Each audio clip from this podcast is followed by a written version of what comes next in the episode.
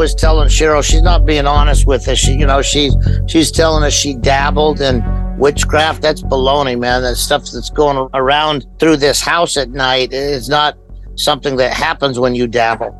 So anyway, it culminated to us. Uh, we were on our way to a, a camp in Oregon. I was the speaker at a camp. On that trip, we went through an Indian reservation, and it was Winnemucca. It's a large Indian reservation in Nevada. And when we came onto the reservation, and I, I was driving over 100 miles an hour because we'd had to stop because she would go demonic, and we'd have to stop and rebuke demons. And and I was falling behind, and I was going to be late to be the keynote speaker at this event. So I was doing over 100 miles an hour and when we came onto that Indian reservation, all the doors of the van, we were in a, a Chevy van, all the doors came open, all the seat belts unlatched, and and this spirit tried to throw her out onto the highway uh, at 100 miles an hour. Fortunately, she was a little gal. I grabbed her by the hand. She was on the passenger front. I grabbed her by the hand and pulled her back in. Thankfully, got the van stopped without anybody dying. But it, it was quite a wild ordeal. There was a spirit that had taken her over. And I said, I said, Who are you? And it said, I'm the power spirit of the Winnemucca Indian Nation. And I said, uh, What are you doing in Ramona? And this spirit laughed at me and says, Ramona, huh? You don't even know who she is. You don't even know who she is.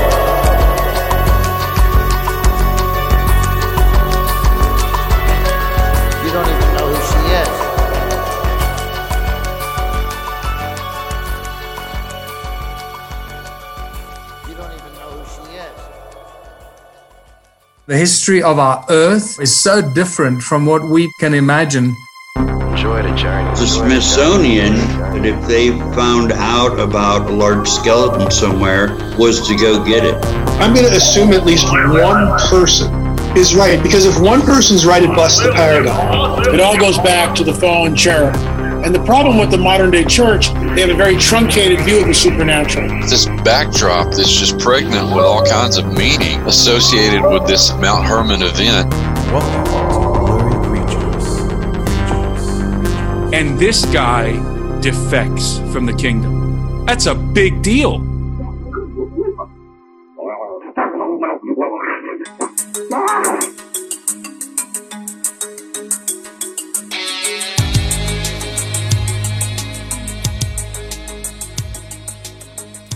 Well, you know, uh, welcome back to Blurry Creatures podcast where Luke and I, we started this, you know, kind of in the whole what the heck's going on in our world era. And, you know, we're bringing on a pastor today who kept his church open through everything. He kept his church open through the, the whole COVID thing, and it, it's hard to do in places. Maybe in the South, that's not so hard to do, but he did it in Northern California. And Dave is, you know, regardless of, of right. where you are in sort of looking back in history and thinking about what happened and all the narratives and who was in power and why not and politics and stuff, you got to understand that, like, you know, it takes a lot of courage to stand up in the middle of those times and stick to your guns and and realize that we're this is a spiritual war we're all in. And I think we've done we've made a good case on this podcast that, you know, we're most of us kind of grew up a little bit asleep. Asleep to all the blurry stuff going on all around us. Unless you have experiences at a young age with the spiritual realm, a lot of it is just stories. And that's how we learned. But today we're praying it on Pastor Dave Bryan from Church of Glad Tidings, which hits which hits home for me because that's where I would prepare every tour I was on. I can't believe how, you know, we would we would practice at his church, and yeah, small world. Very small, small world, world. But you can see the spirit of Dave in this episode. I hope you guys give this an open mind because I, I get it. You know, our podcast can sort of blow the doors off a lot of a lot of things. And Luke and I ask questions and sit back and let people take us for the ride. And we don't really grill people or yell at this debate going. It's just, hey, what have you learned? What have you been through about it? In, in, in a sort of a, a, a comfortable space a safe space, a blurry space.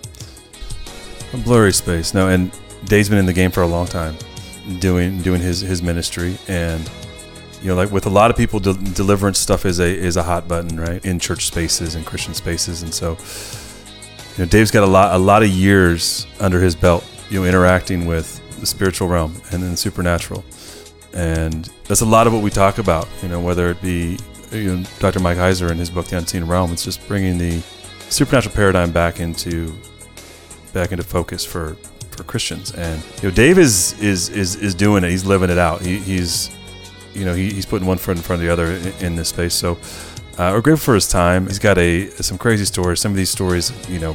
Have been out there on the internet and made waves, and so we've been trying to do this for a while. Actually, met Dave at Birthright, Tim, grateful for to have Dave on to tell share his stories and share about his ministry. As, as, with all the it was all of our episodes, you know, as Nate said, keep an open mind, and you know, I think I think Dave's stories are, are worth listening to and worth thinking about. So, yeah, let's get Dave on the show and uh, see what he has to say.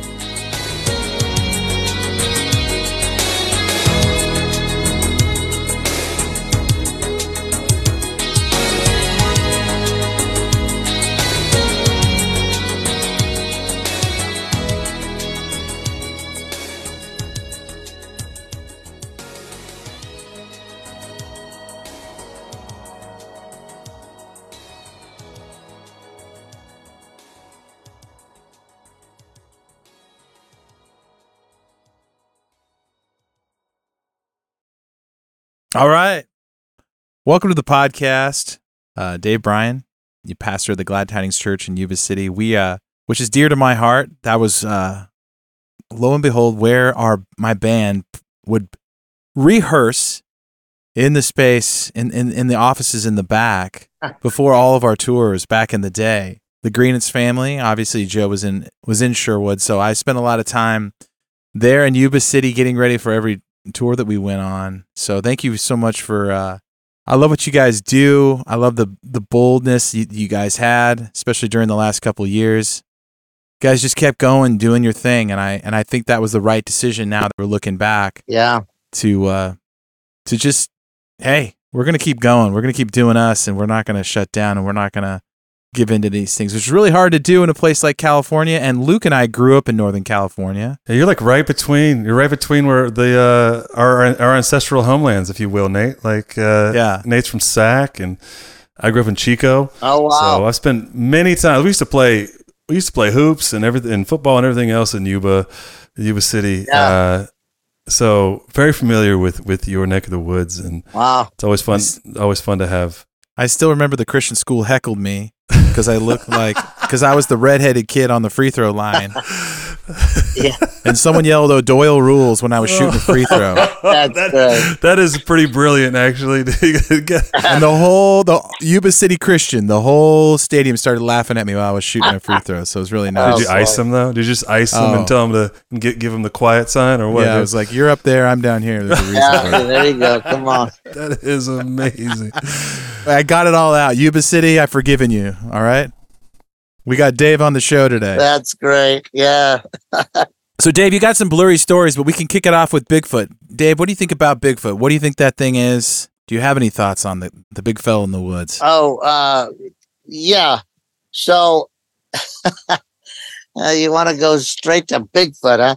Okay. That's where we always start, man. That's, that's Yeah, where the well, sh- hey, that's how the show You starts. guys are from That's how Northern we do it. California. You, you know, my thoughts about it. Well, uh, let me start by saying I think that the tradi- traditional view of uh, the spirit realm is way, way, way off. So there's, of course, there are demons. They're part of the group of evil spirits, but but they're disembodied spirits of the ancient evil dead because they don't have bodies. They try to use human bodies to find expression in the time space continuum. And uh, unless they can uh, borrow a human body and work through it, th- they're just unseen specters, you know, they're ghosts. And, and most people think that's the extent of evil spirits, that everything's either an angel. Uh, most people think, you know, they, they wear white, they have blonde hair, they always carry swords. Uh, they're about six two and good looking. But anyway, the the truth of it is that the spirit world is more populated than the natural world by far, and we have between uh, 10 and 50 million different species in, in this this time space continuum. So if we start there, then then we back up from there and say of all these spiritual beings, most of them, if not all of them, are either uh, clearly in the service of God or they're clearly opposed to God. That can be argued. Some people think there are just like the human population. Some people think there are beings that haven't made a firm commitment for or against God. And I don't know that it really even matters if we go there or not. But but if we say uh, of all these spiritual beings, i.e., non-human entities that exist in the celestial or the spiritual plane, uh, if we divide them into evil spirits and good spirits, then we can begin to say, okay, what kind of a thing might the Bigfoot be? Now, I think what it isn't is a, big hairy ape that is just exceptionally good at hiding. I don't right. think that makes any sense. It's very sneaky, very sneaky guy. very sneaky, right? Yeah, the winner of the the universal hide and seek competition. Yeah, that sounds like a T-shirt, yeah. Dave. Yeah, I kid, I kid, I kid. There's a few of those out there. but but anyway, so I think that they're evil spirits. Let me just say this: this is secondhand information, but good information nonetheless. I have a good friend who is an ancient language expert and uh, works for the Pentagon and uh, sometimes overlaps with the Department of Defense. I've spent quite a lot of time talking to him about all things weird and wonderful. He says that there are Bigfoot entities in captivity in Dulce, New Mexico, and that he's seen pictures of them and uh, talked to people there about some of the details of their extreme physical acumen. He, he says they can run like uh, 130 miles an hour and they have superhuman strength. So, anyway, of course, as you guys know, just recently, after over 75 years of secrecy uh, in the Senate hearing uh, committee, they they are finally admitting that that interdimensional entities have been around for you know over 75 years. That that they've been hobnobbing with the U.S. military, and and it's been a uh, litany of uh, cover-ups and lies and sleight of hand and blah blah blah. So that's gone from the tabloids to the Senate hearings, uh, where people are testifying under oath about interdimensional entities and uh, you know unidentified aerial phenomenon. So everything's changing these days. Well, the Bigfoot appearances, j- just like abductions and on and on it goes, the alien grays, the little doctors, all, all these things that have been appearing, the black eyed kids, all, all this mm. stuff that's been happening for years. And, and really, th- there have been tens of thousands bear witness to them. But suddenly there's some credibility because the Operation Blue Book and the whole military cover up has come to an end. So anyway, now people are saying, okay, so let's go back and revisit these sightings and these experiences that people had. So I've never had one myself. I have talked to people who have seen the alien grays and, and Bigfoot and got a friend who is a writer for Paranormal Magazine. And I met him because he interviewed me over the Anton LaVey situation and his death in 1997. But we've stayed in contact since then. And this might make a story for another time, but uh, he just recently said that there is a Indian medicine man lives up by Mount Shasta that uh, invited him up to connect with the Bigfoot. He says he talks to him uh, every month at the full moon and they talk telepathically. So anyway, my friend Brett, uh, he went up there to get in on this, and uh, it was a full moon. As one would, right? Yeah, You're yeah, not going to miss yeah. out. Yeah. So he's sitting out there under a full moon and kind of dozing off, and he, he hears a strange sound and wakes up. And this shaman says uh, they're they're on the outskirts of the the woods here. They were in a clearing, and he said, I need to know if you're going to freak out if they come over here. He said, Well, I don't know. And he said, Well, I'm not going to, I'm not going to go any further here if you're going to freak out. he said, all bets are off if you freak out on him. And Brett says, What does that mean? He says, Well, that means I don't know what they would do, but I, I don't want to be a part of whatever find might out. go wrong Yeah. if you freak out on them.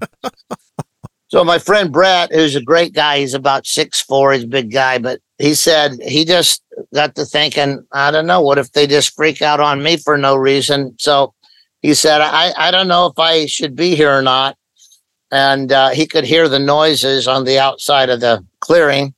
And so the guy said, uh, if you're not sure, you, you need to go straight to your truck, get in your truck, and drive out of here and keep driving till you're way out of range. And so that's what happened. He never did see him. Uh, I asked him, of course, when I heard about it, I said, Brett, let's take the guy up on it. I'd love to see him and, and have that experience. And I have my own questions about them. He said, well, I think I uh, PO'd the guy because he, you know, he went and jumped through all the hoops for me to have this experience. Then I chickened out. So uh, this news is just oh maybe six weeks old. But I said, Brett, recontact the guy. Tell him that you haired up a little bit. You're not gonna you're not gonna freak out, and you'd like to bring a friend and see if he'll let us make that connection. So we'll see. But So wait, this is coming up, Dave. Yeah, well, we, we don't have a date set, but uh, where Oh, we left right. it is is Brett's going back to the Indian shaman and asking if he'll give him a break for chickening out the first time and see if we can go up there on a full moon and and uh, have an experience. I don't know if they'd come out of the woods. If they're truly evil, they may not because of the presence of Christ, which it's a determinate factor in these encounters. So I don't know if that would Mhm. work or not. But anyway, if it does, I'll Th- give you guys a holler. Dude, that's right. We want the first. We want the first. Wow. Uh, we want the first story when, when Yeah, if you get up there. I'll do that for all you. All right, all right, Yeah. Dave. We'll Well, hold that you to it. that is an answer. That that is my favorite. What are, what are your thoughts on Bigfoot? I think we've ever had on the show. Honestly, that is. I love it. Yeah, Dave, you just you just blew the wheels off so many things, and it's interesting because a lot of things you said, man, we could just keep talking about this the whole episode, but uh, you know, you, you hear truckers talk about. You said they can run at insane speeds. You hear truckers say they're keeping pace with them outside the window along the freeway. Right. And then I remember the one of the first times my buddy, who was super skeptical, called me one day and he goes like, "Dude, so the ex-wife of my drummer, he was telling me that he saw his wife saw Bigfoot run down this hill in Kentucky, and she she said it was like an Olympic athlete on steroids hopping over logs and just sprinting down the hill Right. and up the other side. And these things are something else. But I love I love your thoughts and and I don't know if I'd have the uh, the balls to go out in the full moon and, and hang out with squatching friends. Love it's out Mount Shasta too. We didn't even touch on that. There's so much weird stuff. Oh, yeah. surrounding Yeah, that what's up with that place? place? Well, it's Dude. it's obviously a major portal. Yeah. Actually, the Sutter Buttes that are right uh, Oh yeah. right Yep. outside our our windows actually at Glad Tidings, but they're a midpoint in a ley line between Mount Shasta and Mount Diablo in the bay. And so there's a, a ton of spiritual activity on all of those mountains. But Shasta is, of course, the by far the highest of those three points. And so, uh, yeah, that's a major portal, lots and lots of activity up there and uh, so it didn't surprise me, you know, to hear that it was up on on uh, the slopes of Shasta that this was going to take place. Well, that's- that's famously where the Paulides story is too. Mm-hmm. Yeah, Dave, if you're familiar with it, where the guy walks in, Nate, I don't know if it's the first or the second Yeah. film, Paulides film, where the guy w- w- essentially walks into nowhere. The footsteps stop and the guy's gone. yeah, No backpack, no, Yeah. no nothing. Yeah, that was on on Shasta, among other weird things, and right. Lu- Lemuria and all the stuff that people talk about. You know, J.C. Brown. There's so much weird, weird stuff Yeah. surrounding Mount Shasta. Certainly. Well, there's all those there's all these like rings around. There's this, these rock rings that are all around that area. I sent some photos to Derek Olson, and uh, there's some megalithic stuff there. Or Yeah. Like wheels, maybe. like medicine wheels. Yeah, the Yeah. the wheels, which we which we talked about, those are all over Bashan. So whatever whatever's there, right? Yeah, Super blurry. Dave, you, you mentioned there in, in the story your you know one of the stories I know that you you've told a few times that you know the, the your encounter with An- with Anton LaVey. Of course, I mean we were from Northern California, so I remember growing up and hearing about the satanic stuff that happened in Northern California, whether on Auburn and and you know on the way up to Tahoe and those places where there. We, I remember being a kid and, and hearing about covens of witches and Anton LaVey, and there's this. I don't know how much this urban lore is, but there was a house, I believe, in Auburn or gosh, what was the other uh, Grass Valley, Grass Valley, area? yeah. Yeah, where there where that was like where he lived and kids would go there and a bunch of weird activity would happen. But you have you have a story about Anton LaVey and a wild encounter. And love for you to share that story with us and, and kind of unpack the things that happened that, that happened there because it's I think it's fascinating the- what I what I have heard and like I told you at the top like I, did, I haven't listened to listened to it because I wanted it to be fresh and, and first time for for us but I know that it's a it's a compelling story about that involve a lot of blurry things happening A lot of blurry things. yes Yeah. So anyway, uh, I grew up on a ranch in Idaho. My dad was a he was a boxer and a gunsmith and a pastor. Uh, Oh, hot machine gun area. preacher look at that guy Yeah, he, he was a unique guy, but a good blend, you know, because uh, he didn't have a religious bone in his body, but he believed in the the reality, the pervasive reality of the spirit realm, and and didn't have a lot of experiences. But I thank God that he he believed in those things and had an open mind. Uh, but in any event, it's a long story that I don't want to get into. But uh, I really never uh, fancied myself being a pastor. Uh, but we wound up being in Yuba City in 1987. Church of Glad Tidings was r- really struggling and they needed some leadership. I thought, ah, I, I can do that for a while till we figure out, you know, where to from here. Anyway, that's uh, 37 years ago now. So, right so we got involved and so you're just hold, you're just holding down the fort for a little while Dave yeah, just, for a little while. Yeah, just till Jesus gets back. that's right But 99 reasons that he gets comes back in 99 right Yeah, there you go. But anyway, um, so we uh, uh, we adopted this motto: find a need and meet it, find a hurt and heal it. And so I didn't want to be a religious person. Uh, n- never have wanted to. Still don't want to. But I knew that there was a God and that there was a kingdom of light, kingdom of darkness, and wanted to be on the right side of that. So we just started helping people, and the church started to grow and we got involved in more and more community urgent needs. So one of those was the juvenile hall. And so we were involved in that. And there were several things that happened where kids told us that they were involved in in generational Satanism and and you know some really heavy and weird things. Well, I had also snooped into the Juan Corona murders. I don't know if you're familiar with those, but mm, now, the no. Juan Corona murders are the largest satanic mass murders recorded in American history. And they happened uh, not only in Yuba City, they, they actually happened. The bodies were buried, a bunch of them right on the property that we now own, Church of Glad Tidings. So, anyway, uh, because of all that, I started, you know, reading books about it and, and snooping into it and found out a little bit about Satanism and satanic rituals. And I was just kind of reading it to find out really our history and what was going on and uh, what we might be facing going forward. But in any event, uh, we started encountering these kids in juvenile hall that were doing satanic rituals and whatnot. I was getting closer and closer to the reality of what lay beneath the surface of the community. Well, one day I was in juvenile hall and uh, we went in on Mondays and Saturdays at the time. I, I went in on Monday to talk to the kids and they had young lady. She was only 14, but they had her in a plexiglass cage uh, sitting out in the lobby. And so when I checked in, I said, What's with the girl in the cage? They all laughed. They said, Well, would you like to interview her?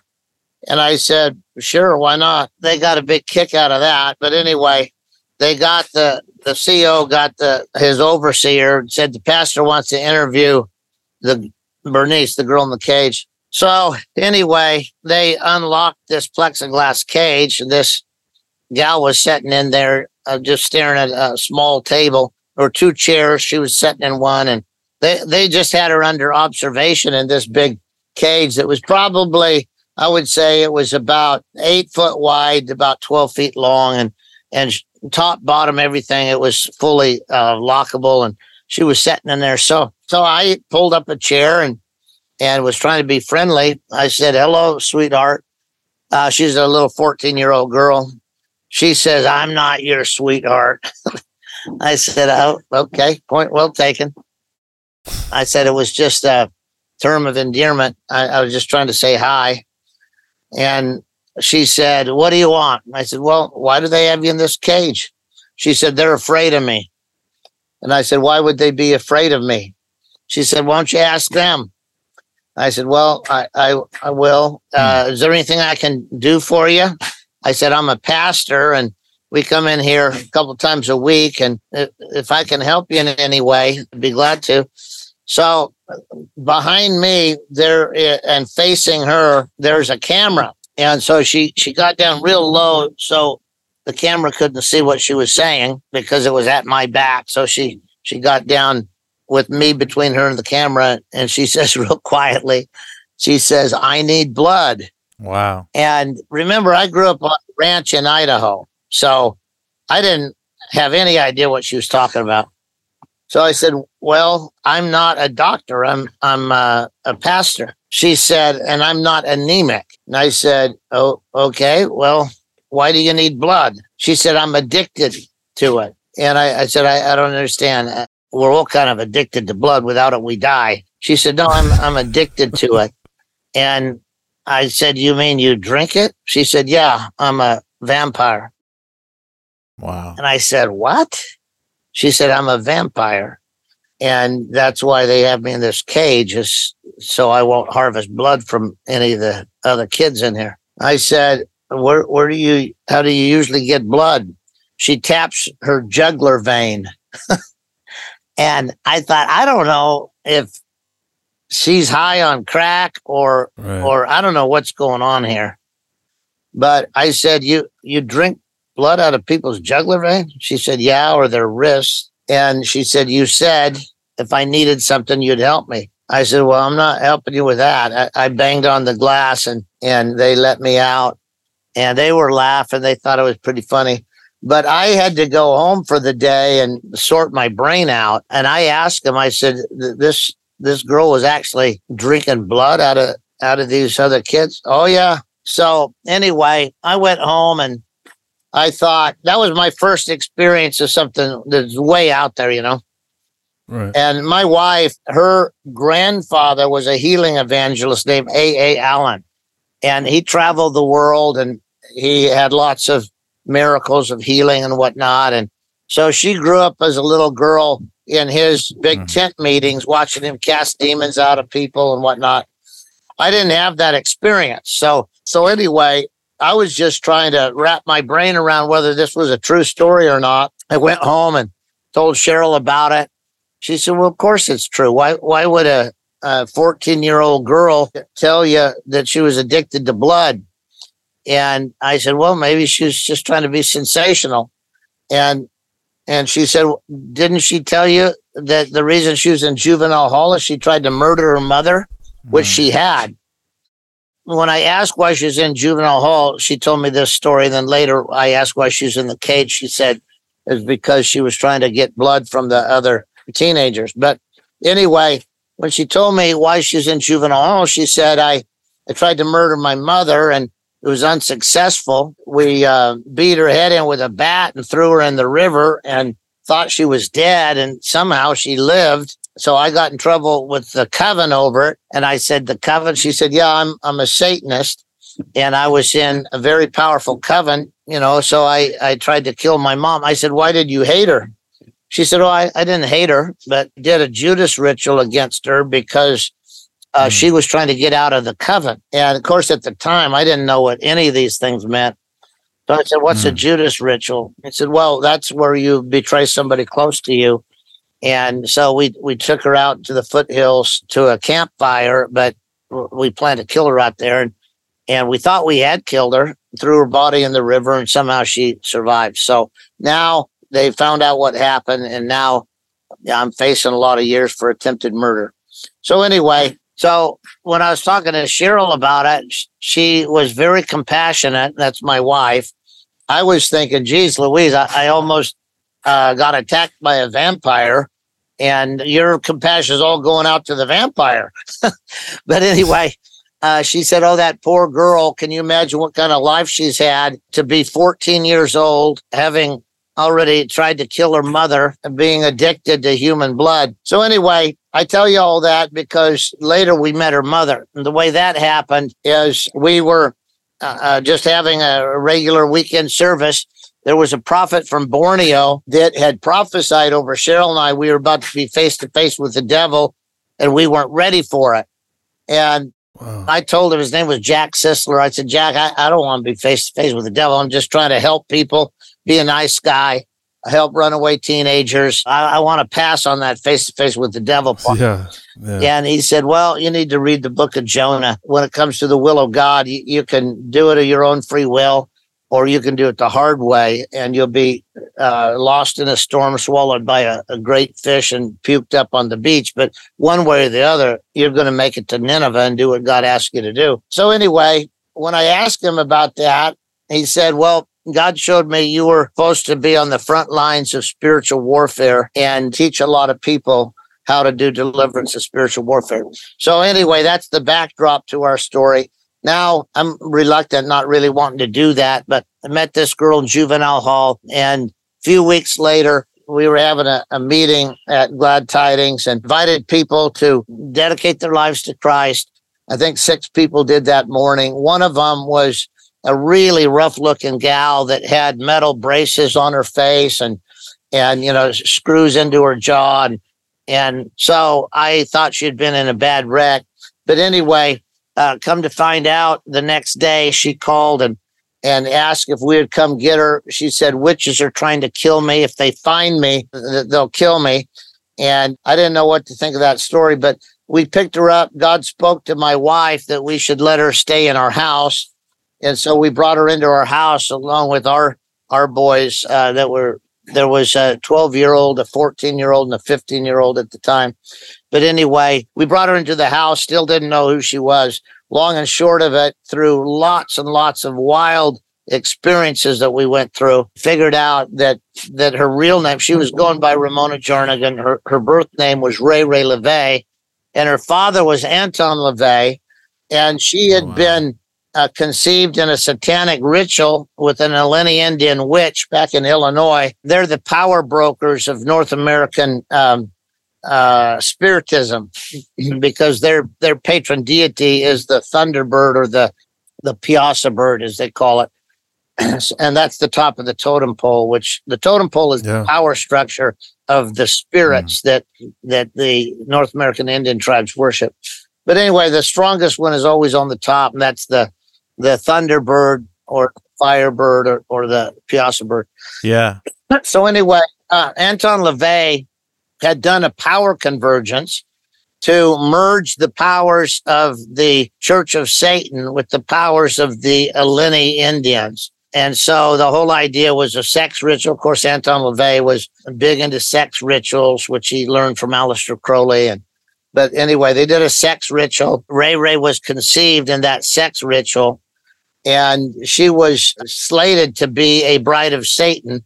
You probably know about that. There were there was a, a worldwide offer for uh, people to um, bring women that had been completely defiled to the point that they might qualify to be the bride of Satan.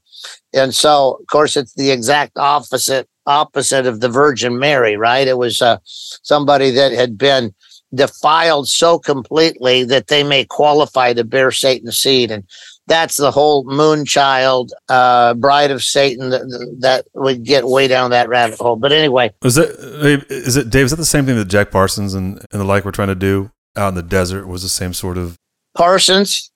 Yeah. Well, Jack, what they were trying to do out in the desert was the Amalantrah working. They were actually, the Babylon workings. Yeah. Yeah, they were actually trying to uh, conjure an elemental and an elemental is something that that comes into our realm and assumes a permanent form.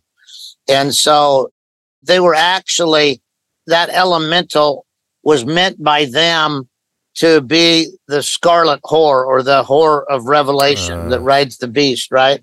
So you guys probably know this, but Jack Parsons' birth name was Marvel Parsons. And all the Marvel comics are based on his experiences. And so Hollywood has made over a hundred Marvel comics.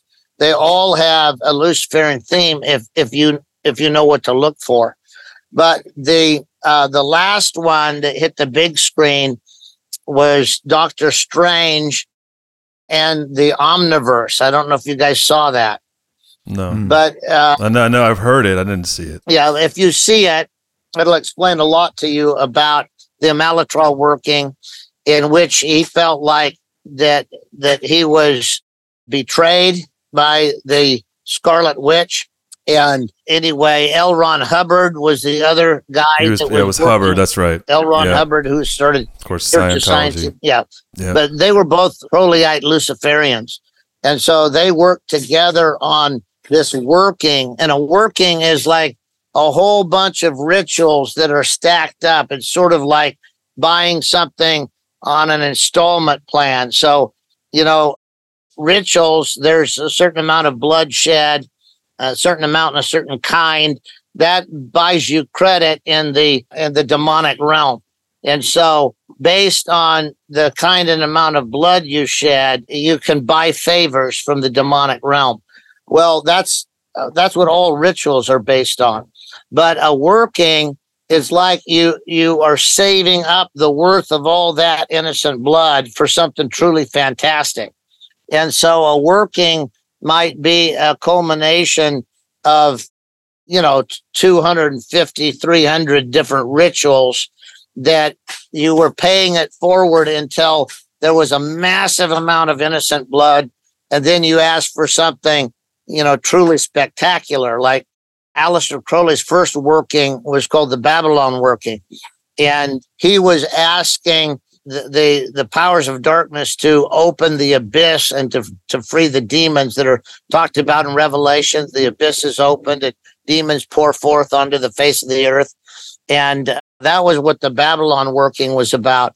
And then there was the mysterious disappearance of, of Aleister Crowley. But in any event, Yeah, I got sidetracked there a little bit, but I, it, those are those are not related. But is the is the prince is the same thing that um, LaVey was attempting to do with with the tribe?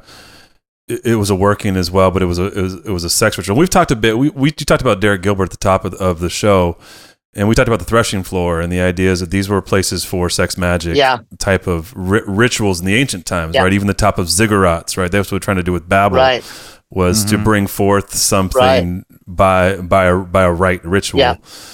So this is what this is what uh, LaVey was tr- attempting to do, and the, and the byproduct is then Ray Ray, who's in your house. right.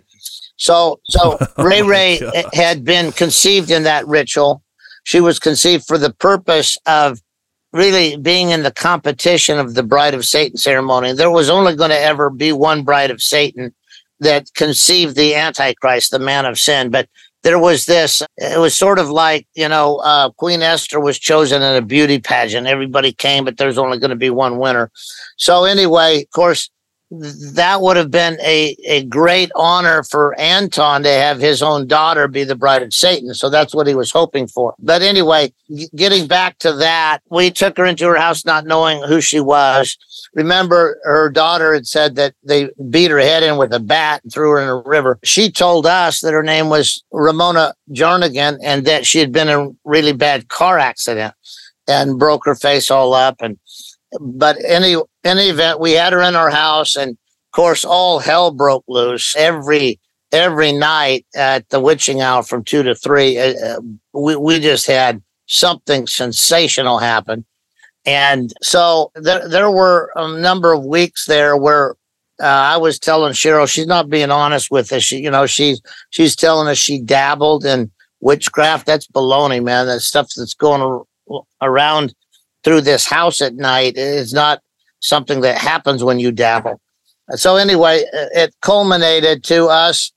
Uh, we were on our way to a, a camp in Oregon. I was the speaker at a camp and we didn't know what to do with her. So we called ahead and asked for an extra cabin on the outside of the camp. And we were going to just try to uh, do the camp and then work with her at night, you know, because it was it was constant deliverance and exorcism with her. But anyway, on that trip, we went through an Indian reservation, and it was Winnemucca. It's a large Indian reservation in Nevada. And when we came onto the reservation, and I, I was driving over 100 miles an hour because we'd had to stop because she would go demonic, and we'd have to stop and rebuke demons and and I was falling behind and I was going to be late to be the keynote speaker at this event. So I was doing over 100 miles an hour. And when we came onto that Indian reservation, all the doors of the van, we were in a, Chevy van, all the doors came open, all the seat belts unlatched, and and this spirit tried to throw her out onto the highway uh, at 100 miles an hour. Fortunately, she was a little gal. I grabbed her by the hand she was on the passenger front. I grabbed her by the hand and pulled her back in. And uh, anyway, uh, thankfully, got the van stopped without anybody dying. And but it, it was quite a wild ordeal.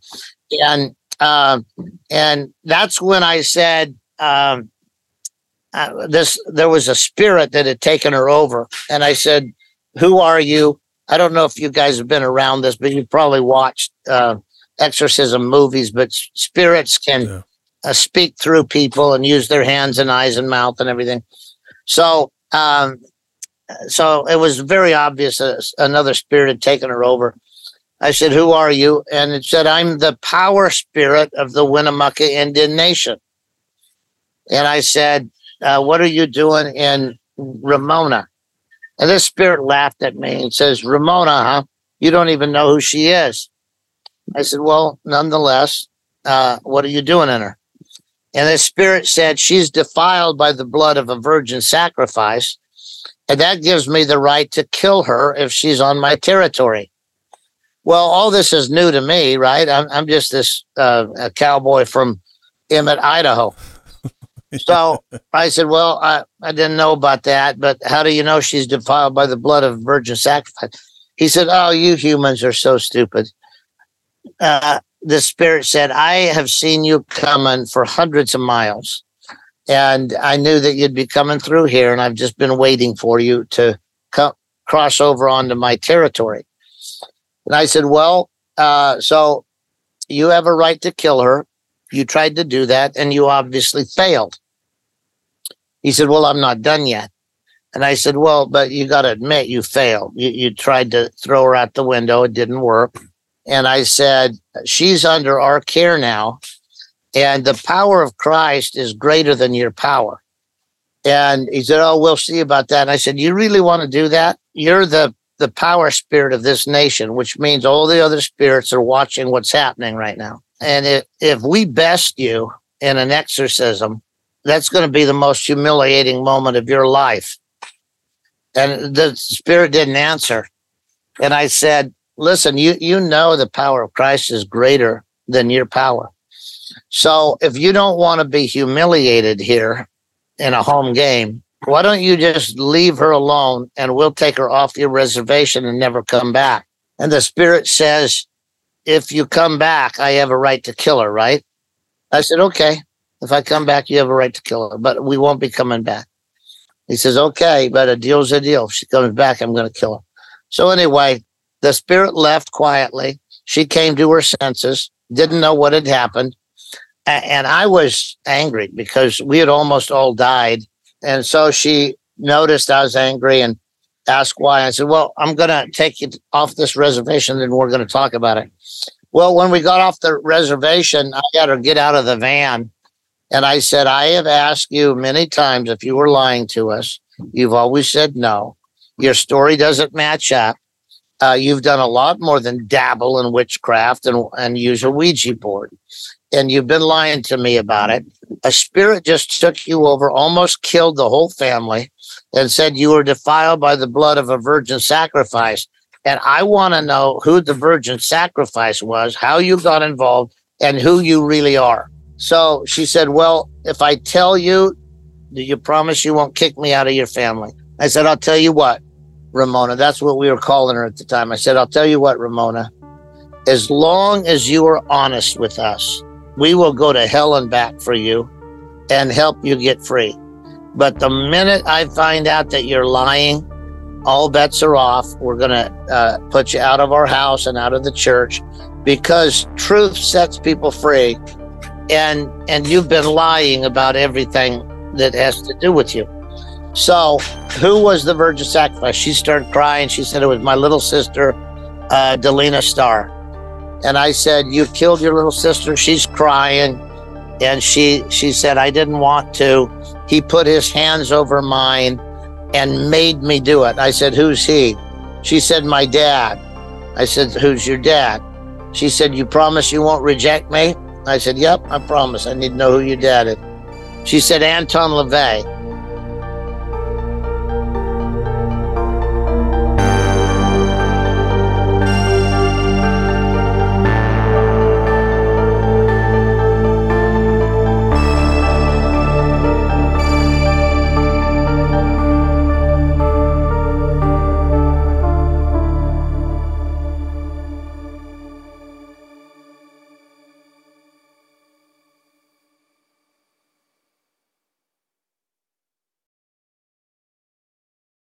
And of course, I knew from studying the satanic ritual uh, murders of the Juan Corona, I knew about Anton LaVey, knew he was in Northern California up in Grass Valley. So I just thought, oh, wow. Uh, so, uh, so I said, okay, uh, Anton LaVey is your dad. What's your real name? She said, Ray Ray LaVey, but I don't want to go by that because uh, it's an evil name. I said, okay uh, what name do you want to go by? She said, I want to change my name to Deborah Joy Bryan. Uh, Bryan is obviously our last name. So, anyway, I said, Well, if you will be honest with us, we'll adopt you. You can change your name and we'll face this together. But I don't want to ever again find out that you were lying to us. And so she said, Okay, well, if I'm going to be honest, I never got in a car wreck. And I said, Okay, how'd your face get all broken up? She said, Well, my daughter tried to beat me to death with a bat and threw me in a river, and angels of God came mm. and rescued me.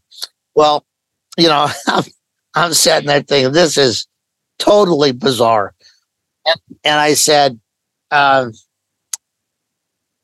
Is your daughter half black? She said, Yeah. How do you know? I said, I was in a, a cage with her. I said, Is she a vampire? She said, Yeah, she is.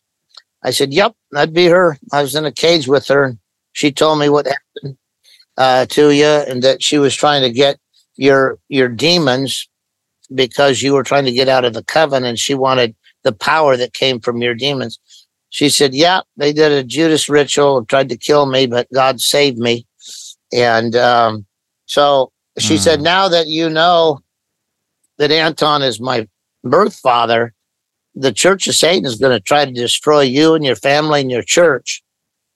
And I said, well, the power spirit of the Winnemucca Indian just tried to destroy us and didn't work. So we're just going to push our chip to the middle of the table and bet on right. God. Yeah. So anyway, that's how we found out who she was. And that was in June of 1997. The rest of June, July, August, September, October, it was wild every night. And of course, that's when we learned uh, so much about spiritual warfare and deliverance, as the prophet from Borneo told us we were going to. But anyway, that led up to Halloween. And during that time, Anton LaVey would astral project into her, which is identical to the demonization only instead of talking to an ancient evil spirit of the the dead you're talking to, to a spirit of a warlock that's astral projected out of his own body or her own body then she's on the spirit plane and so they can do the same thing that a demon spirit can do. If they have a right to enter a body wow. they can come in and talk through them and punch you in the face kick you in the crotch. They, they can do all the kind of things that oh that comes with the power to animate a, a physical body. So Anton would uh, astral project into Ray Ray and uh, cuss us out and threaten us, and you know it was pretty gnarly there uh, for those months. But we learned a lot.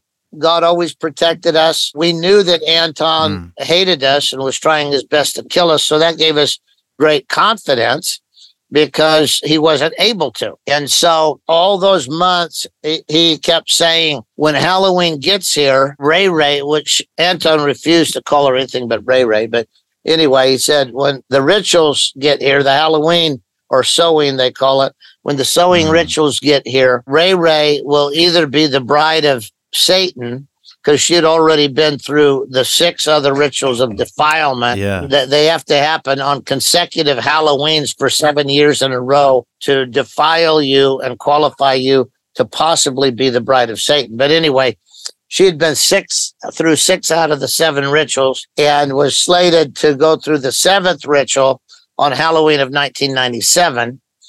And of course, now she was in our home and we were taking her through deliverance. She'd given her life to Christ.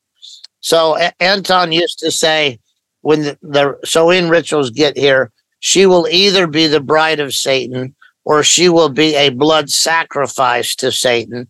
And if if she won't cooperate and we have to sacrifice her, her blood's on your hands because it's your fault that this happened to her. So anyway, that led up to Halloween of 1997. The details of that story are, are really, they're bizarre on the one hand, they're absolutely wonderful on the others, because that's when Anton uh, kidnapped Deborah Joy. It's a long story, has to do with Trinidadian zombieism and and I wrote about it in a book called The Serpent and the Savior. But in any event, that was the showdown night. We knew it would be we had a group of 10 intercessors that came over to our house to pray that night. We were going to pray from 10 p.m. up into the witching hour. The witching hour is at 2, from 2 to 3. And we figured we'd be there all night praying. But anyway, before the team got over there, Anton LaVey projected into DJ from our house, from our guest bedroom. He called the police on me and remember, when a spirit has hijacked a body, if you know what's going on, you can look their eyes and tell something isn't right. But a lot of people, they they just don't know what's going on. It, it looks like the person has always looked right, but there's a different spirit that is animating them and mm. talking through them and acting through them. So anyway, uh, from our guest bedroom, uh, she picked up the phone and called the police and said she's being held mm. hostage in our home and had been for the better part of the year, and that I was uh, raping her and torturing her and keeping her uh, confined in our upstairs. And so she was calling in a 911 kidnapping call. So I was out on the front porch praying because I knew, you know, it was Halloween Eve and, and something would be going down. And cops came up with lights and sirens. The three different vehicles came up, and then the fourth one followed later. And, and when they came up, I stood up to find out what was going on. And she ran out of the the front door behind me, uh, cussing at me and telling them he's a rapist, he's evil, he's been torturing me, all kinds of stuff.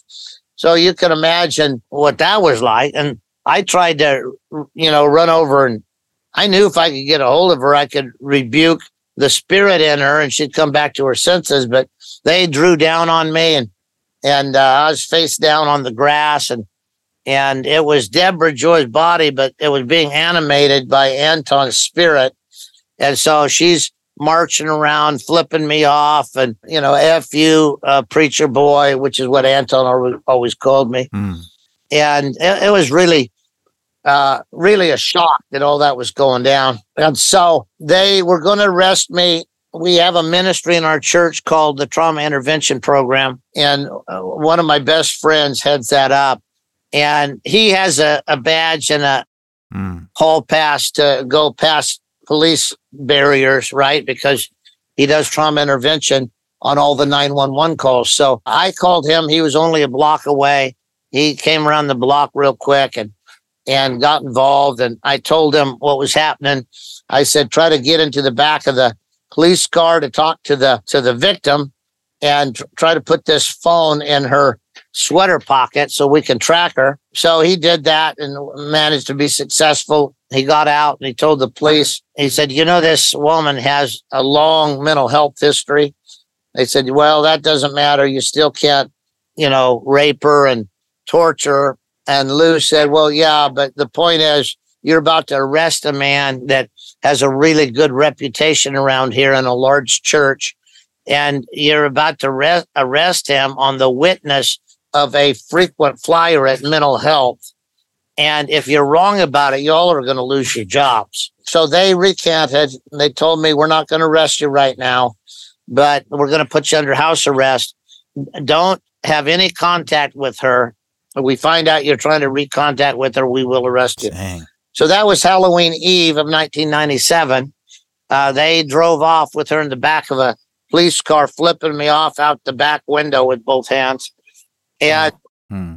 and I thought, wow, Anton's been telling me for months that come celebration that that we'll find out why he serves Lucifer instead of uh, Christ, who he always called the pathetic weakling. So we started praying and didn't know what to do, and so I went in and I told him my dad's a gunsmith, and we grew up uh, riding and shooting, and I went in and strapped up with a couple of 45s and extra mags. And I was going to go up to the uh, Satanic Ranch and just throw down and uh, go Old Testament on them up there and see if I could rescue her. And so I headed up the road alone. I told Cheryl and Lou, who is the elder that does trauma intervention, I said, You guys go over to Hell Motel. Uh, that was just a nickname we had for an old motel where a lot of uh, witches and druids and warlocks and Satanists lived. I said, go over to Hell Motel and see if that's a rendezvous point. You know, astral projection. You, you, if Anton's out and about on the astral plane, his body has to be somewhere safe, right? And so I said he might be astral projecting from Hell Motel. And if so, that'll be the rendezvous point for him to leave who we now would call DJ. That stands for Deborah Joy. But I said he'll leave, need to leave DJ and go back into his body, and then and then they'll head up the mountain. So they might be headed over there. So anyway, Hmm. I went John Wayne. I was going up to to the Satanic Ranch, and I got a call from him that DJ had got out of a police car and was headed into Hell Motel. So I changed course, went over there. On the way over, she discovered, or you know, Anton was animating her still, but Anton discovered the phone in her pocket. Actually, as soon as they let her out of the police car and, and Lou and Cheryl said they saw her, I, I called that phone number. He answered it. He said, Very clever, preacher boy. He said, It's too late, but it was a good idea. And sh- and he said, We'll drink Ray Ray's blood tonight in honor of Lucifer, the Dark Lord. And it'll be your fault because you served the pathetic weakling. And I told you all along, Lucifer was more powerful. And I would demonstrate that to you tonight. Said a lot of other things that were too vile to repeat, but you know, about raping us all and killing us all eventually. But anyway, he hung up the phone and I got one of those God thoughts, just a very strong, clear thought that comes into the mind. And it was to pray for Anton's silver cord to be cut. And so I called Cheryl and I called the head of our prayer team that was back at our house, Jill Underhill. And I said, let's all pray for God to cut the silver cord on Anton. And I remember Jill said, uh, won't that kill him? And I said, yeah, it, it will kill him, but it's either him or Ray Ray.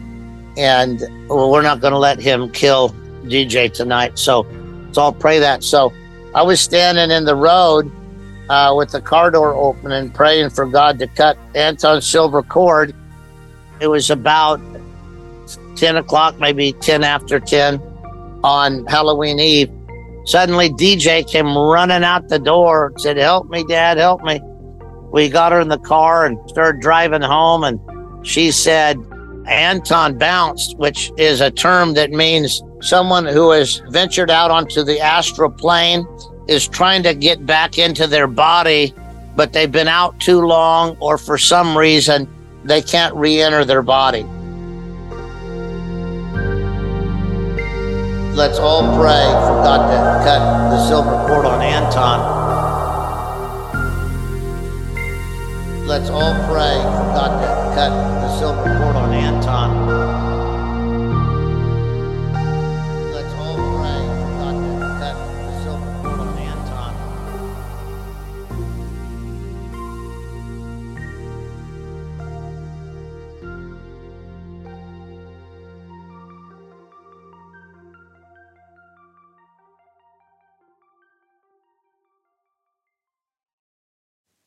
So they call it bouncing.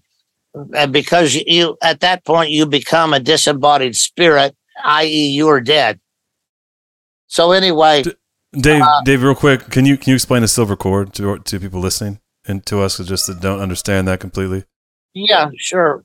We're comprised of spirit, soul, and body. Our spirit and soul are united together and almost a seamless unity. It's our mind, will, emotions, and affections, along with that divine life that comes from God, that, that is the spirit. So, anyway, that uh, entity, which is the spirit soul, is given the right to animate a physical body in the time space continuum for a certain amount of time. Uh, it's called human life. But that means that a spirit soul is able to occupy and operate through a physical body. Uh, if that spirit soul leaves that physical body, which by the way, we all do when we go into deep REM sleep, we, we, we disengage a tiny bit. And if you can see in the spirit world, if you see somebody asleep, you can tell A, if they're asleep, B, how deeply they're sleeping by how disintegrated their spirit soul is with their physical body because it just rises and kind of floats above it. But my point is that spirit soul can come Mm. all the way out of that body. And that's, you know, people who are lucid dreamers, uh, uh, they have those experiences all the time. That's what happens also in astral projection. You come out of your physical body. If there's ever a separation between the spirit soul and the physical body, there will be a translucent, uh, silvery cord that goes from the heart region of the spirit man into the heart region of the physical body. That's called the silver cord. Now, that is the right that that spirit soul has to occupy that body. If that is cut, that spirit soul no longer has access to that body, at which point the body immediately dies and eventually turns to, returns to dust. And the spirit is now a wandering spirit. And of course, uh, if they're godly, they can be taken into the heavens. If they're ungodly, taken into the nether regions. And and there's also the phenomena of wandering spirits, but we don't have time to get into that. But in any event, it's the silver cord that attaches the spirit soul to the body. And it when that silver cord is cut, that is what we call physical death. And so that's what we prayed for is for that silver cord to be cut. So Anton would die. And in doing that, Deborah Joy would be uh, saved. And so what happened is uh, when she come and jumped into the car, she said Anton bounced. I said, we were praying for that. She said, well, it obviously worked. She said, uh, I came to my senses, of course, as soon as the spirit man left her, then she was in control of her senses again. She said, I came to my senses. I saw that his spirit was trying to get into his body and couldn't gain access to the body. And the whole coven gathered around and and started conjuring and you know doing this uh, satanic lord's prayer and all, all that kind of stuff they were doing everything they knew to do to try to generate evil power to help him get back into his body but because they were so preoccupied with the black pope she jumped up and, ran out the door and there i was waiting for her. so anyway so we got back to the house and I told everybody, thank you for praying. Deborah says we were successful. God cut Anton's silver cord and rescued her. And so we were all Uh, thanking the Lord. And something happened to her that was so intense. It's the uh-huh. most intense thing I've seen in deliverance. But her eyes went reptilian and bright red, like a dragon's eyes. And this voice spoke out of her to me. She looked at me. She said, You're a murderer. You killed the Black Pope. And I said, Who are you? This, and the spirit said, I'm Leviathan, Anton's power spirit. And of course, he, you know, he had a power spirit that took the shape of a snake, like on the Harry Potter movies. But anyway, that snake that was around his neck, actually, that was just a carnate expression of Leviathan, his power spirit. But anyway, that spirit was talking through Deborah and extremely angry at all of us, but me in particular, said, You killed the, the Black Pope. And I said, Well, um, what business do you have with Deborah Joy? And it said, Ray Ray is his direct descendant. And, and so I can come into her if I want to. I said, No, you know that that's not the deal. She's renounced Satanism. Mm-hmm. She's renounced Anton. And I just commanded him in Jesus' name to leave her, which he did. And when that happened, we all just kind of looked around. There were, I guess, 11, I guess there were 12 of us there. We looked around the room and said, wow, wow that was surreal. That uh, obviously Anton's dead. That we just heard it from Leviathan. And so we, we were thanking God for his mercy. And suddenly uh, a woman spoke through DJ uh, again to me and said, You murderer, you killed my father. Well, by virtue of the fact that it was a woman and she was talking about Anton as her father, I knew it was either Karla or Zeena, both who were there that night. And so I just asked it. I said, Are you Karla or are you Zeena? She said, I'm Zeena. I hate you. You're a murderer. You killed my father. And I said, Well, you know, only God has the power to do those things, but we did pray that he would do it. And he obviously saw fit to do it.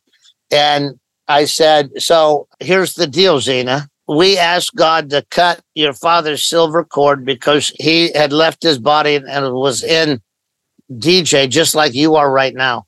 So if you don't immediately leave her, we're going to ask God to cut your silver cord. And she instantly said, Don't do that. I'll go. And she was gone.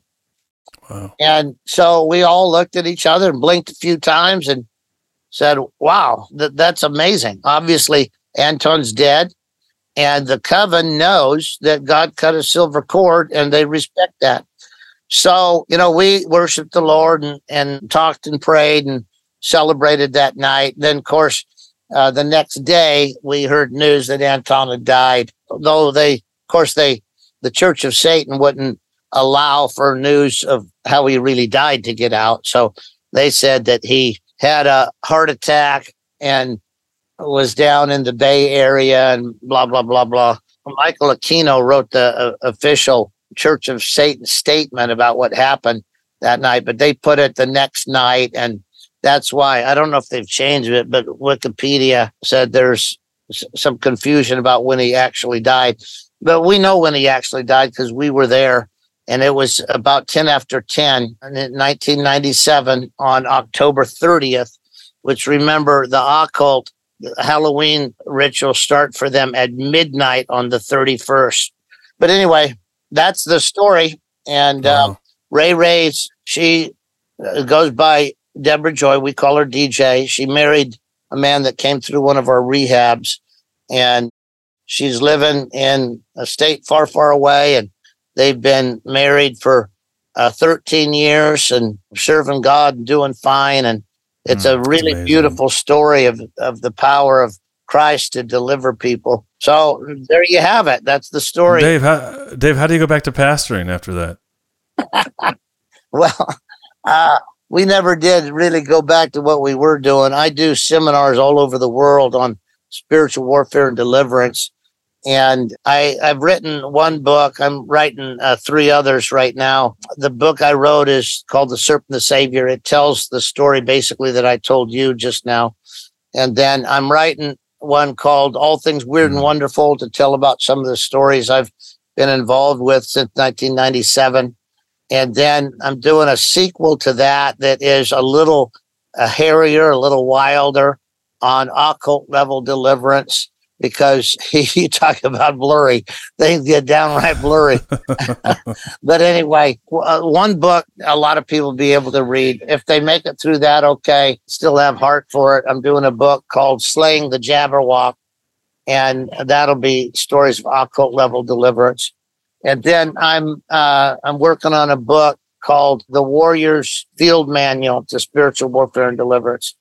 So anyway, I still pastor of the Church of Glad Tidings. We're still involved in finding, you know, meeting urgent needs, find a need and meet it, find a hurt and heal it. We still do a lot of compassion ministries. But in addition to that, we do a lot of deliverance. We at our church every other Tuesday night, we have a strongholds class and we do uh, tearing down the strongholds of whatever, whatever subject it happens to be and then we pray deliverance over people, much like the movie that's out now, uh, Come Out in Jesus' Name. I don't know if you've seen that, but anyway, it's a story of of uh, Greg Locke and how they got involved in deliverance. But we've been doing that for 30 years now, and so it's a regular event around Glad Tidings. Dude, Dave, we're gonna need to do like a part two of all things weird and wonderful and get into some of those stories. I, seriously, I'm being serious. Like, that was like ten podcast episodes worth of stuff that you dropped there. yeah. I know from the uh, from the Thunderbird to the, the silver. Yeah, there's a lot.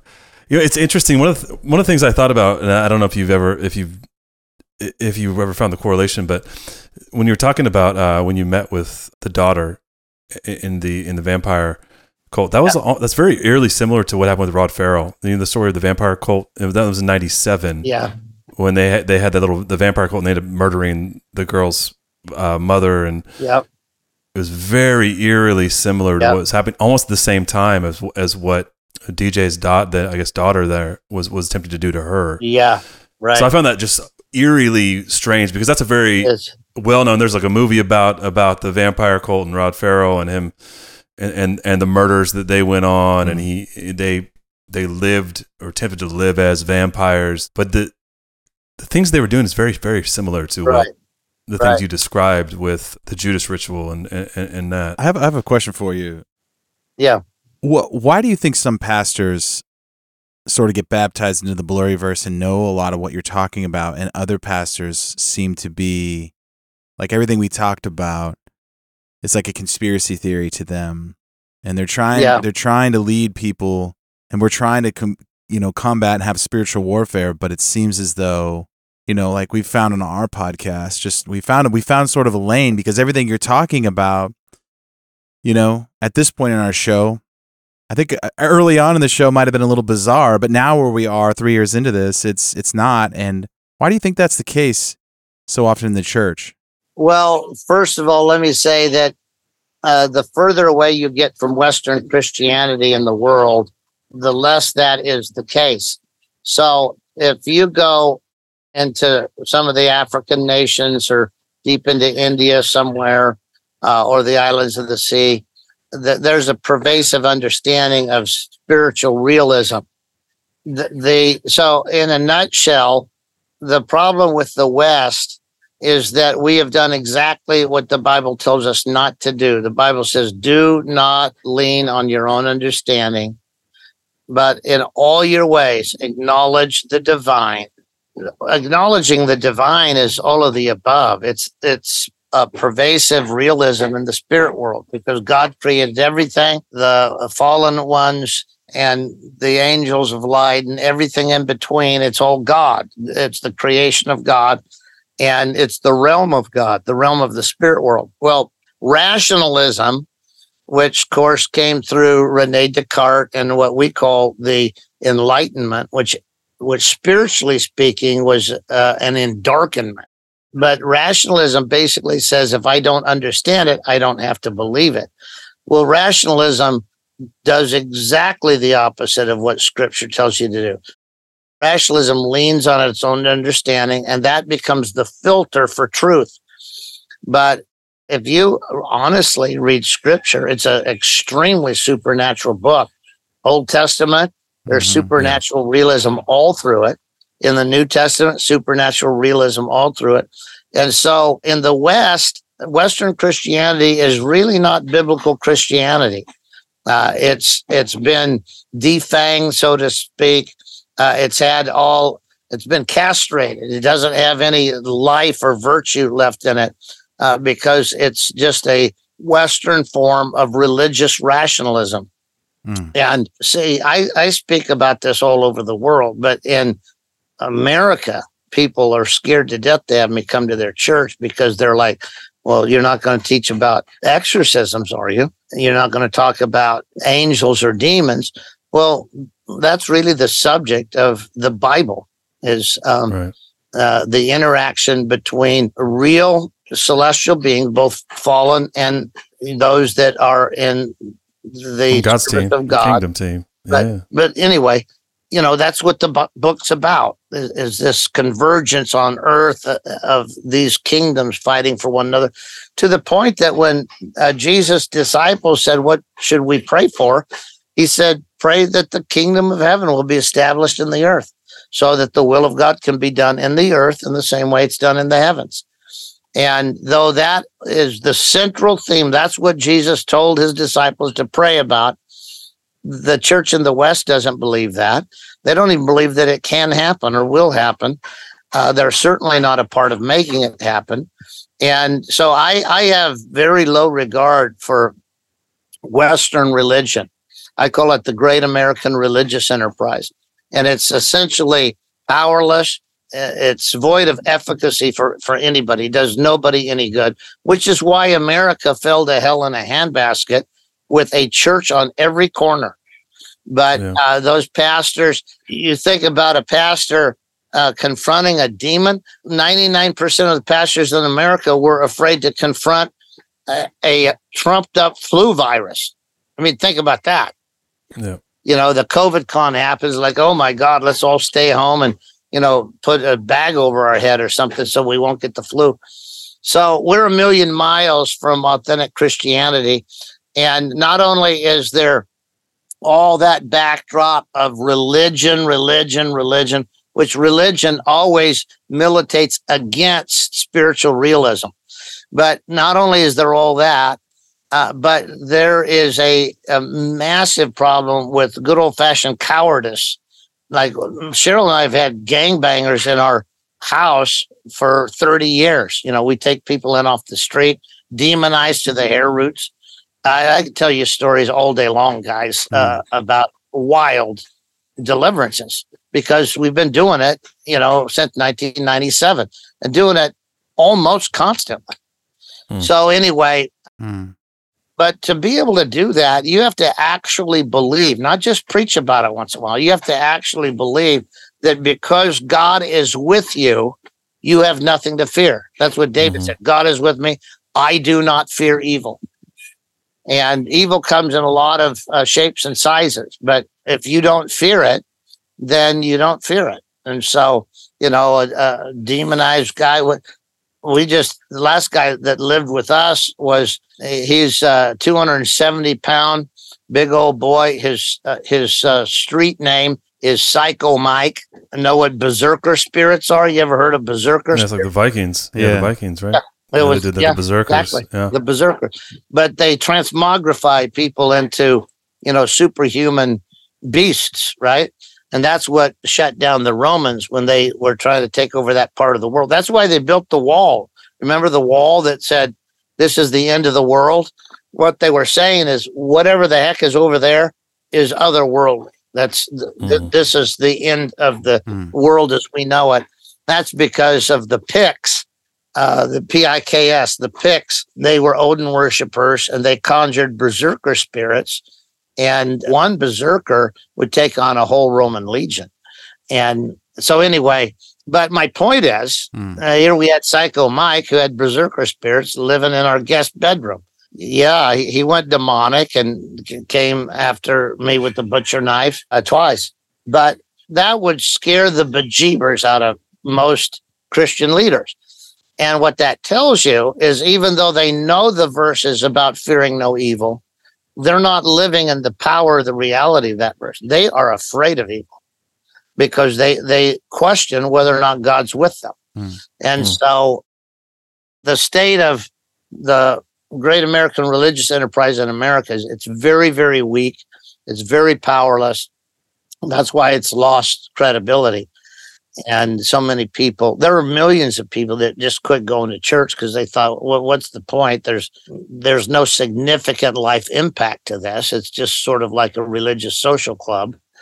And I tell you what, you have a church that the, someone's liable to go demonic any given uh, meeting. It changes everything. And the, mm. you know, what happens, like at Glad Tidings, if I did this a couple of uh, months ago. I said, How many people here have cast a demon out of somebody? Almost the entire group put their hands up, including teenagers. Like, yeah, I've, I've done that. Well, when you get a group of people like that, religious people don't fit in well, and like attracts like. So, uh, right now we have a guy moving here that heard that we did deliverance. I just talked to him a couple of days ago and I said, "Yeah, if you want to throw down and get it on, come join our happy club. We we are one of our mottos is get free, stay free, help other people get free." Hmm. Yeah. Let's go John Wayne. Let's go John Wayne on it. exactly. I love that, dude. Yeah. like I was thinking, like you know, for the for the more for the younger people, it's like Liam Neeson. Yeah. So like yeah, you know, right. I'm just about to. Right. You know, I have a certain I have a certain particular set of skills that. Right. Yeah. right. This exactly. is this is Dave. Yeah. This is Dave rolling in, being like. That's all right. All right. All right. Well, it's got to be hard. It's got to be hard to relate. We we we inter. You know Dan Duval.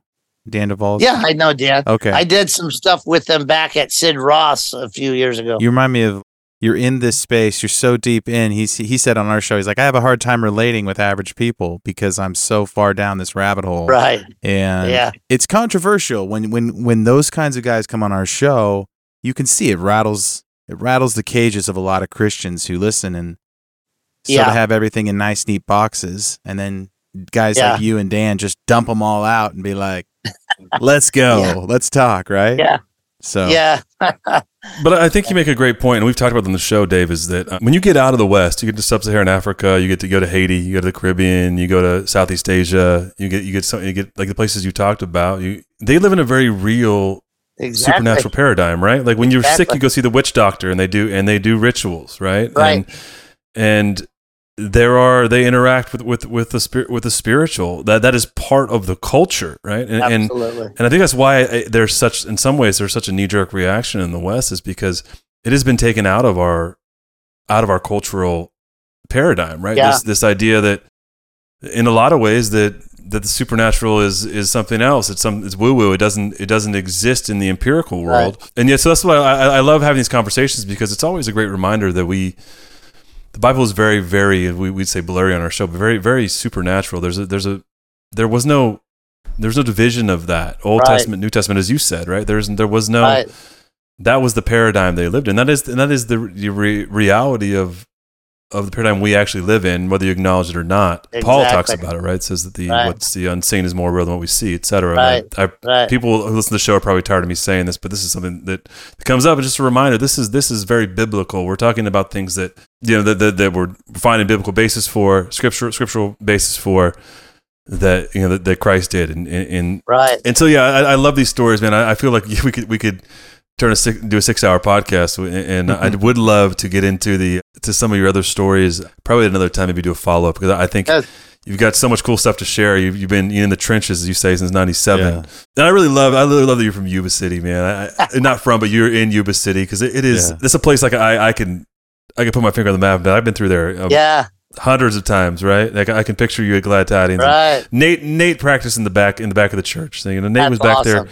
So the young ginger that's just awesome. living his band, living his band dreams. Yeah, there's something special going on. That's awesome. yeah.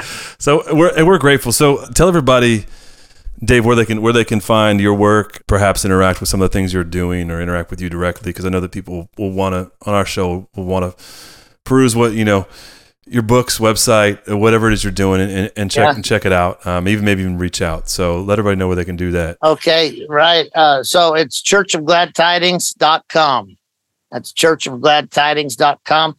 You can go, uh, there's a store. You can get uh, my book, The Serpent and the Savior, there, or you can get any of the Isaiah 61 uh, summit that we do. It's uh, coming up again in October. If anybody wants to join us live, we're going. We do it every six months at Glad Tidings, and then we do it around the world as you know as we schedule things. But anyway, uh, twice at home. It's coming up the second week of October, and uh, that's a full week. We start on a Monday, Monday night.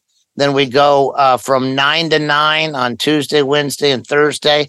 We have breaks, of course, for lunch and dinner, but that's really full, nine to nine, and then we end Friday at about uh, twelve or one, and the whole week we're focused on spiritual warfare and deliverance. Uh, we have teaching, we have opportunity to pray over people. There's private sessions, and then we do corporate deliverance sessions. So uh, you can sign up for that. But all of those different sessions from the Isaiah 61, you can get those in CDs or DVDs at the website there. Mm, so again, awesome. it's churchofgladtidings.com and you can get everything you might need to get there. Also, uh, I'm GT Dave at Truth Social. A lot of people follow me there. That's GT Dave at Truth Social. And then the last thing I want to say if there's uh, young people out there that have little regard for religion but want to really get it on and true spirituality, uh, we are starting a school of champions. Uh, we're starting it in January, and it's going to be hip hop and happening. And it's I don't know of any school like this anywhere in the world because we're we're doing the stuff. We're not just talking about it. So mm. that School of Champions, you can check that out on our website also. And if you're, you know, it's not for the faint of heart. So, but if if you want to shuck it down to the cob and get it on, then uh, think about School of Champions because it'll change your life. I guarantee you mm. that. I love it. I love it. Love it, Dave. I appreciate it. No Dave. days yeah. off, baby. No days off. Come on. Dave, uh, let's go. Well, I'd love to have you back on the show and sort of give us a little bit of schooling on break down the different planes and how the spiritual world works because I think we, we tap into things you you so boldly talked about. You know, you have this framework, you understand how things work, and I think a lot of times Christians we look into this this whole spiritual world and we're all confused. We don't really no one really taught us, no one really nobody exactly. nobody has experiences to back up their claims. It's just a lot of Exactly. You know, and so we're all kind of trying to fumbling through, trying to figure out what the heck's going on in our world right now. Right. You got aliens showing up. You got you got crazy attacks happening in Peru, which we're going to break down tomorrow. You've got yep. you know, you've got disclosure happening on a government level. You've got Bigfoot coming out. You're going to go hang out with them. So yeah, don't forget about us there, man. I won't, I won't forget about you. that is so wild, bro. But you bring, yeah. you know, you got guys chasing you with knives every other day. You, you know, and, and it's cool. It's cool. It's it's it's it's very encouraging to hear your story. Thank you for yeah. coming on our yeah. podcast. We have a, you bet. we've got a lot of people who who who know something else, something's going on out there that don't necessarily know where they fit in but right. they've had blurry experiences, and a lot of people are coming back to God. And I think this podcast has cha- changed Luke and I's life. That's awesome, guys. We sort of didn't realize what asking questions about Bigfoot would would do and where it would take you. You know. Yeah, but hey, right. man, your, your your answer still it's it's it's on the uh, it's on the Mount Rushmore of blurry answers about thoughts on Bigfoot. So you made it, Dave. That's right. Put right, you up guys. there, buddy. All right, well, guys. Hey, great, great for your time. Thanks for your time today. Thanks, Dave. Have fun and uh, on your vacation. If you can play Pebble there in Carmel, let me know. That's that's the uh, that's on my bucket list. Bro. Okay. yeah. All right, All guys. Right. God bless you. Thanks, Dave. Dave. Yes, sir. See you.